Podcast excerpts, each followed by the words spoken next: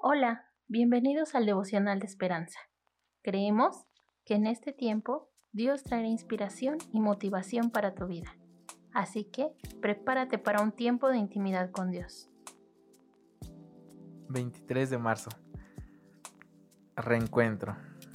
Nuestro versículo nos dice, Apocalipsis veintiuno, del uno al siete. He aquí el tabernáculo de Dios con los hombres, y Él morará con ellos. El niño abrió con entusiasmo la gran caja que recibió de su padre, un militar del que pensó que no estaría en casa para celebrar su cumpleaños. Dentro de la caja había otra, y dentro de esa, otra más, que solo tenía un papel que decía, sorpresa. Confundido, el niño levantó la vista justo cuando su papá entraba. Con lágrimas de alegría, saltó a los brazos de su padre y exclamó, «Papá, te extrañé, te amo». Para mí, ese reencuentro refleja la esencia de Apocalipsis veintiuno, que describe el momento glorioso en el que los hijos de Dios ven a su Padre amoroso, cara a cara. Allí, enjugará Dios toda lágrima de nuestros ojos.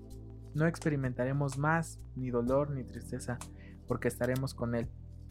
Entre tanto, la gran voz declarará, «He aquí el tabernáculo de Dios con los hombres, y Él morará con ellos».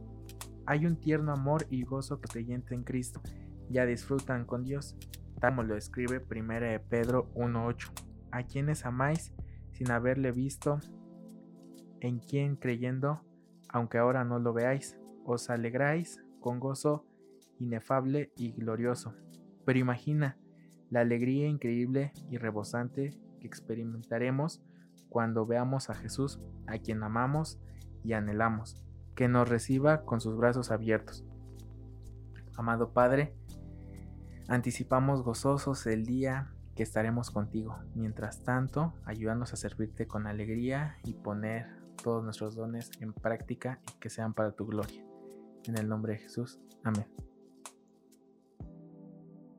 Esperamos que hayas pasado un tiempo agradable bajo el propósito de Dios.